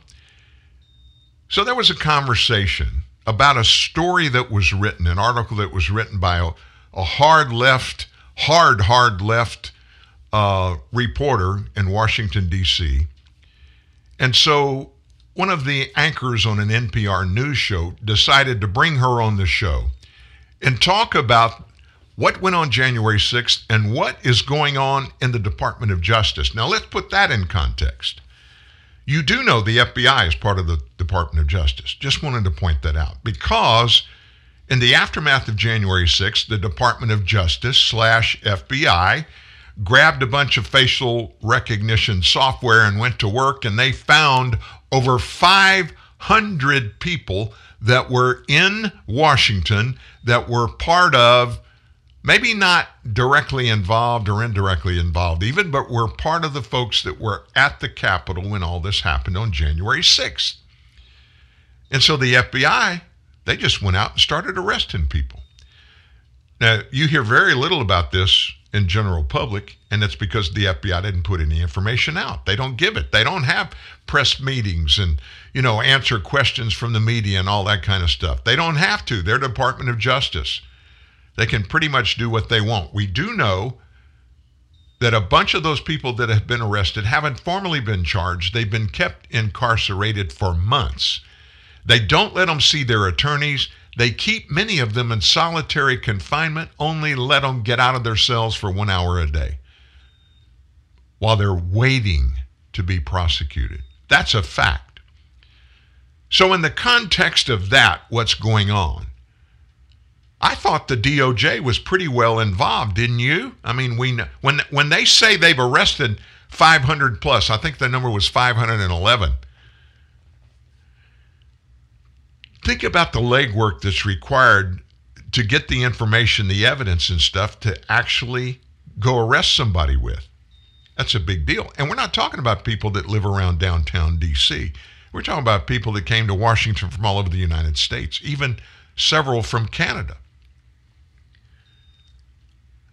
So, coming out at the end of this with what's going on, I want you to listen to this NPR anchor, bring this woman on and listen to her explain what should happen and what's happening in the Department of Justice.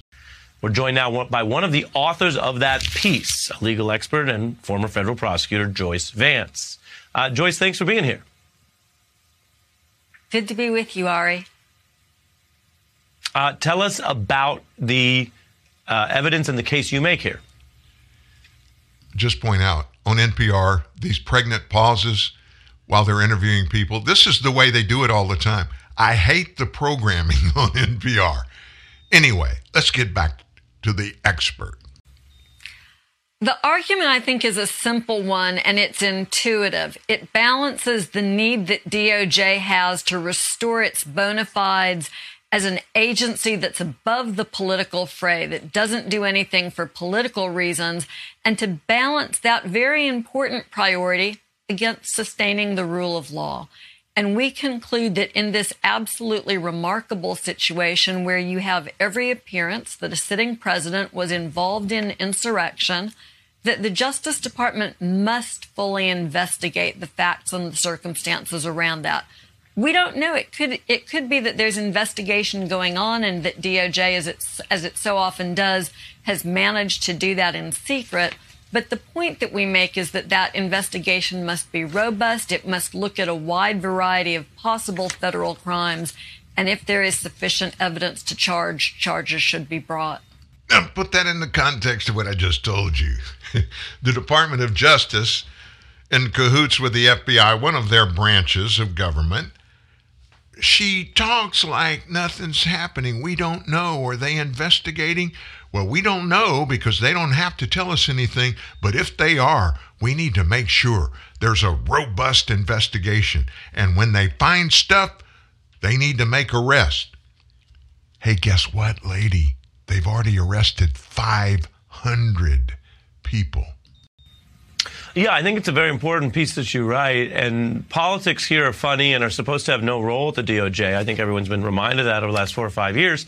Um, and, and although it may be counterintuitive, there's evidence that some Biden folks view this as potentially a political distraction or worse for them. Um, but of course, that shouldn't matter any more than what Trump's political prerogatives and, and goals were. It should be independent. I think you and your co-authors um, go great lengths to look at the idea that if there was this kind of uh, felonious conduct, potentially. It should it should be probed. In a related development tonight um, that was breaking just as we were uh, getting ready to come on the air, uh, you have new details about the lengths that were pursued um, to cook the books, to override state results, to try to get some government support or laundering for some really wacky conspiracy theories. And this comes uh, against the backdrop of people testifying. So, um, an outlet has a story here about uh, the former Deputy Attorney General Donoghue interviewing with the Senate Judiciary today, um, and the Acting Attorney General in there in the coming days. Um, Donoghue, late December, also spoke with the Senate Judiciary Committee. Rosen is the one on the way. Uh, and this comes amidst basically a lot of detail uh, about a Trump loyalist inside the DOJ, um, basically trying to get intelligence briefings or other support for really wacky, unfounded theories, um, and then perhaps even become Attorney General himself. Um, what, what did you think about all of these news stories?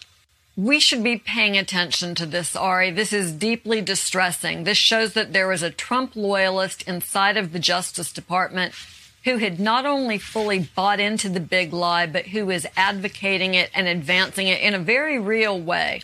Because if Jeff Clark had gotten his way, then acting Attorney General Rosen would have sent a letter to the Georgia legislature directing them to take over the election in Georgia and to compel an outcome for Trump, despite the absence of any evidence of fraud. And it's fortunate, frankly, that, that the acting Attorney General pushed back, declined to play games with Clark, who was someone who had been an assistant attorney general for the Environment and Natural Resources Division.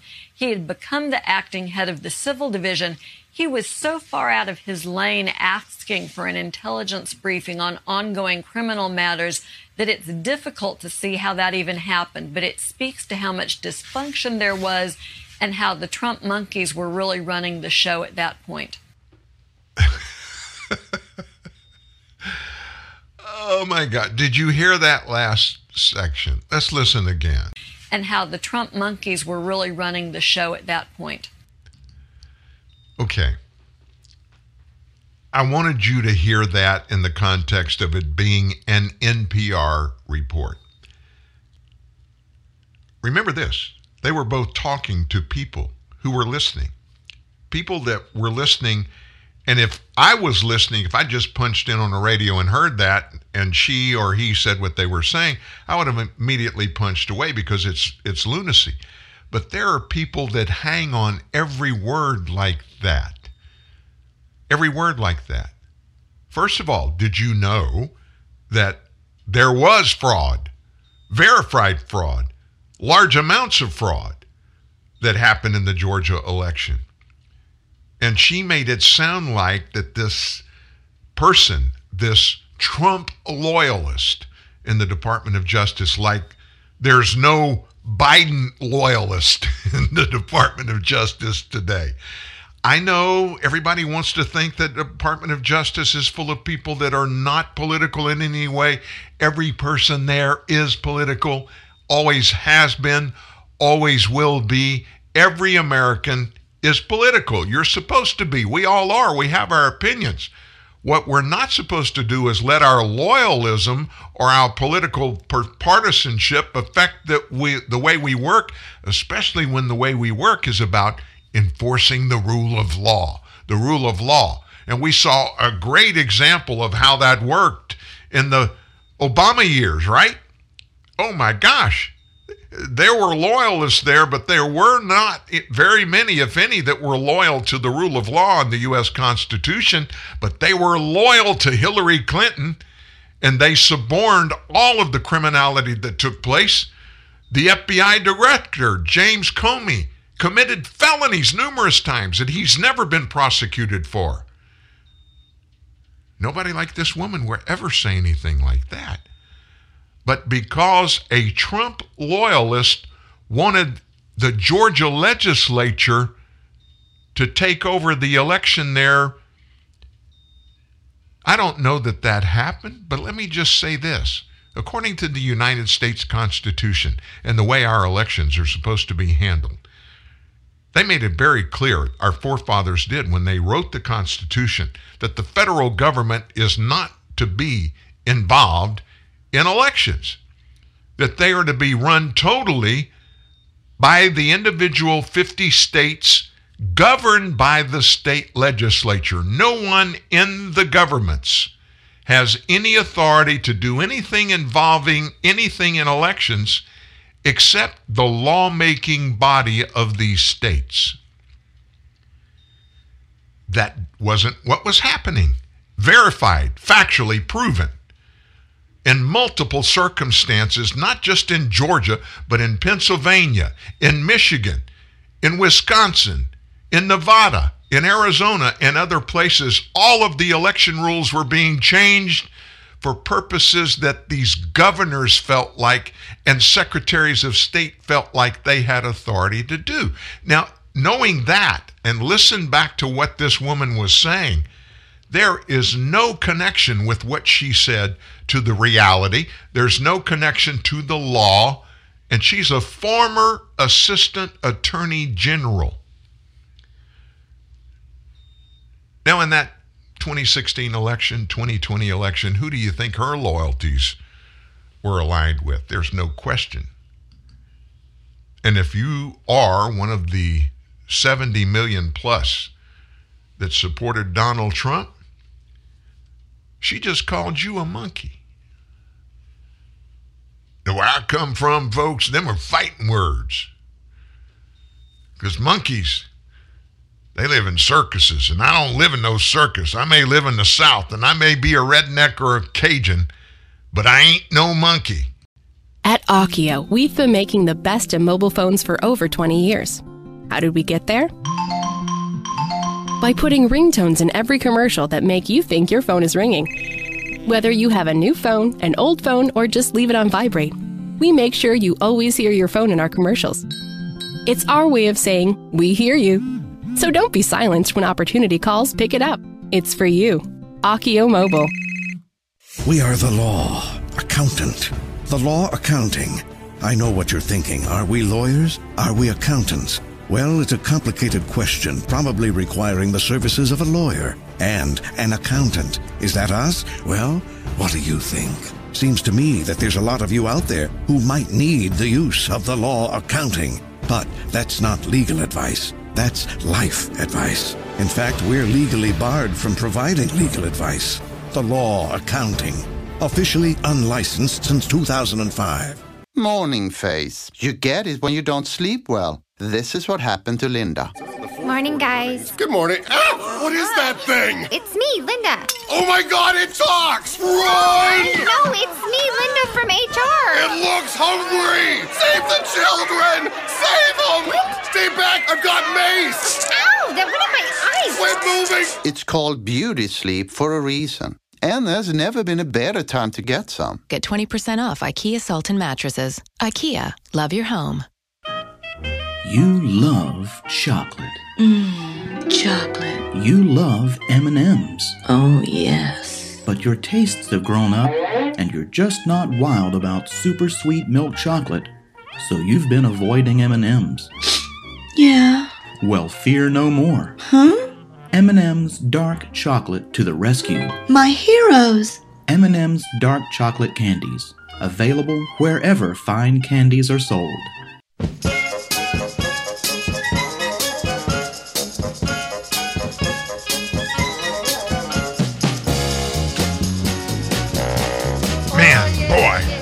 Time is flying today. We've got so much that we've covered, but we have so much more to cover, and we only have about 15 more minutes to do it. And I've got a um, a sound bite that I think I think you really need to hear it. And it's not that long. Let me let me see. It's only it's exactly two minutes long.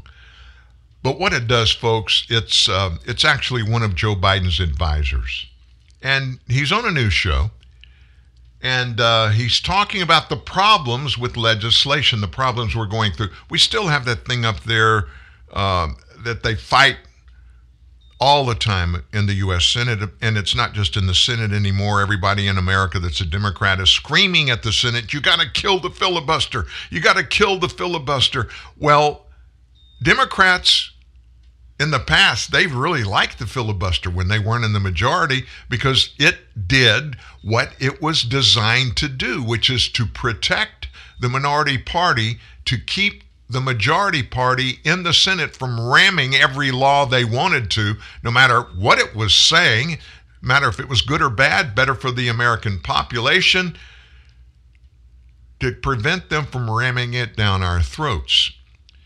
So, this official is talking about the problems we have with getting legislation passed, and he's got a great explanation for it.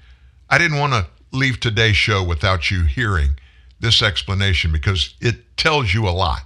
I mean, and I don't. That's again not a joke. Uh, that that's it. I mean, the Biden view, uh, as David put it there, is that perpetual warfare is not a sustainable uh, governing strategy, and I understand uh, why a lot of people find that to be an in, a, a vision that is incommensurate with the reality on the Republican side.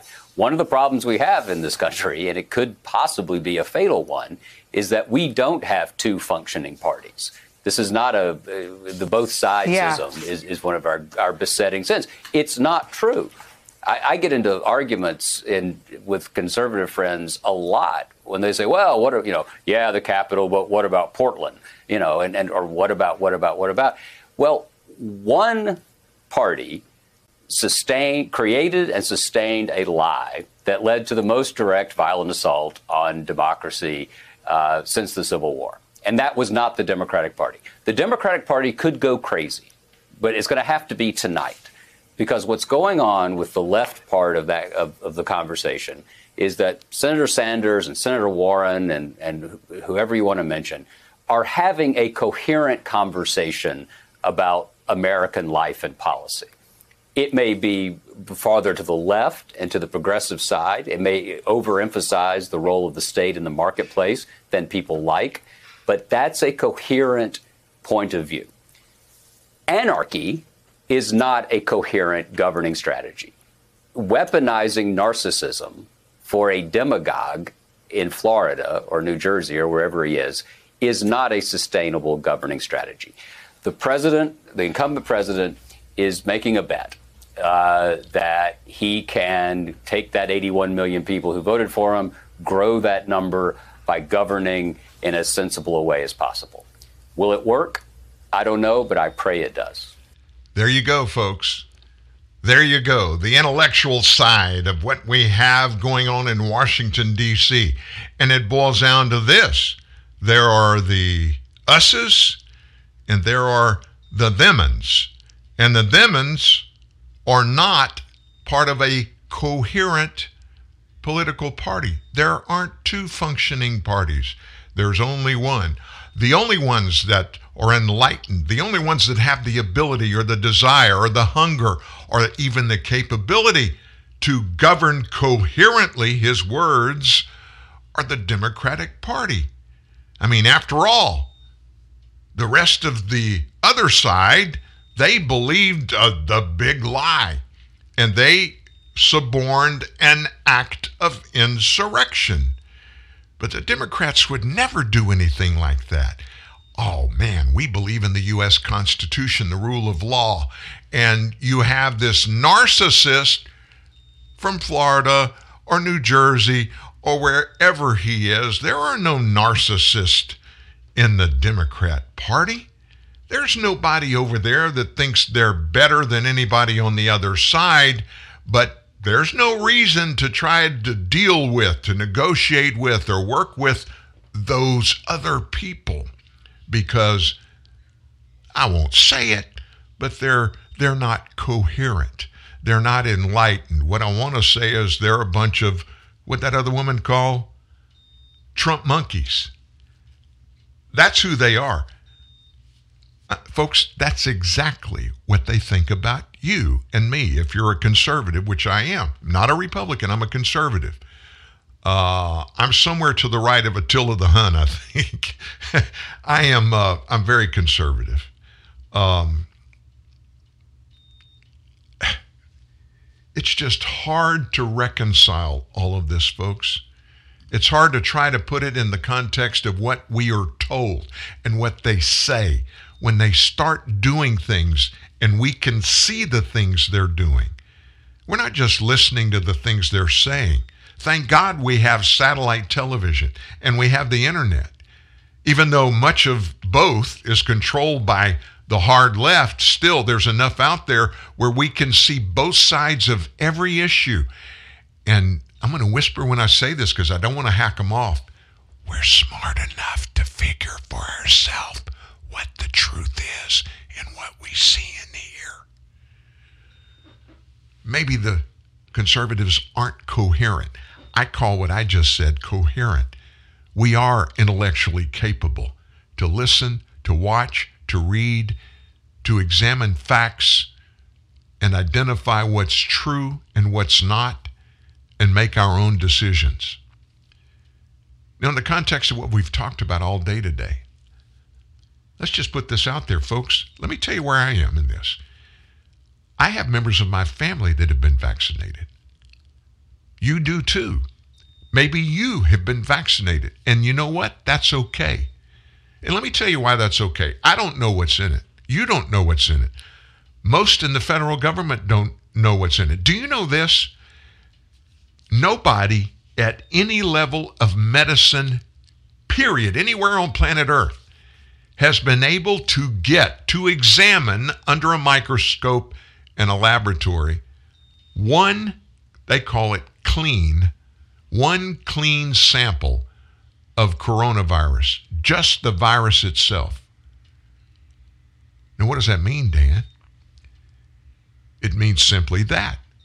They can't get it. The CDC, when they're asked by laboratories all around the world for laboratory research purposes, they tell them they can't provide it. Nobody's talking about that, but it's fact. Nobody can get it. Nobody can actually open one up and see totally what's in it. There are so many things out there like that that have no answers.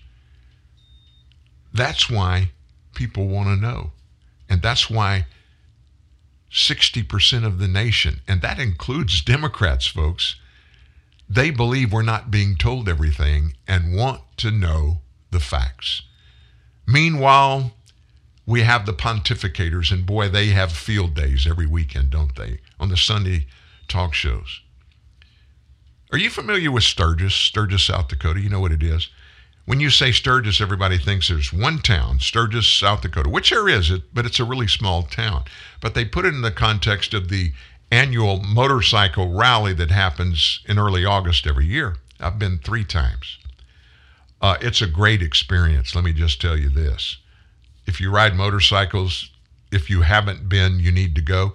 And even if you don't ride motorcycles, you need to go to that part of the world. That the Black Hills of South Dakota and then over into Wyoming. I mean, it, it's beautiful. Mount Rushmore's up there, Crazy Horse, which is a bigger monument hewn out of the side of a mountain than is Mount Rushmore. It's just great. Weather's great this time of year, but it's a lot of people that congregate. Now, Sturgis, the rally doesn't happen in Sturgis, South Dakota. There are about eight small towns that are all within 12 to 15 miles of each other, and everybody spreads out. Now, at nighttime, there are big concerts and stuff that happen in, in Sturgis uh, at the Buffalo encampment outside of Sturgis, and a lot of people are there. But you know what? They held Sturgis last year. Do you remember before Sturgis last year, Dr. Fauci was up on his bully pulpit screaming and hollering, We got to cancel it, we got to cancel it, we got to cancel it. They didn't have a COVID outbreak at Sturgis. But guess what? Here's Anthony Fauci on Meet the Press yesterday, and he said, well, Chuck Todd first said, You've brought up regionally the South, but out on the plains, the Great Plains, Sturgis, South Dakota, a gathering now of some 700,000 people. Last year, it was a smaller turnout. It was over about 150,000, and it led to a massive outbreak in the Dakotas, which is false. They propagate that because they were trying to justify the lies that Fauci said last year. There was no outbreak. Put that to the side. What do you expect this rally to do to that part of the country? Chuck Todd asked. Fauci, I'm very concerned. We're going to see another surge related to that rally. To me, it's understandable that people want to do the kind of things they want to do. They want their freedom. But there comes a time when you're dealing with the public health crisis that could involve you, your family, and everybody else. There you have it, folks. Forget about the truth. Forget about facts. Live your lives based on partisan thuggery. And to get that, you got to listen to us. That's a wrap, folks. Gosh, this day has flown by. Thank you for being here. Thank you for being a part of it. We're going to dig out those 47 mask studies and publish those. They'll be on the website as soon as we can get to it after we get off the air. And of course, we'll see you tomorrow right here. Every Monday through Friday, 9 to 11 a.m. Central Time, TNN Live, produced by Truth News Network, truthnewsnet.org. See ya.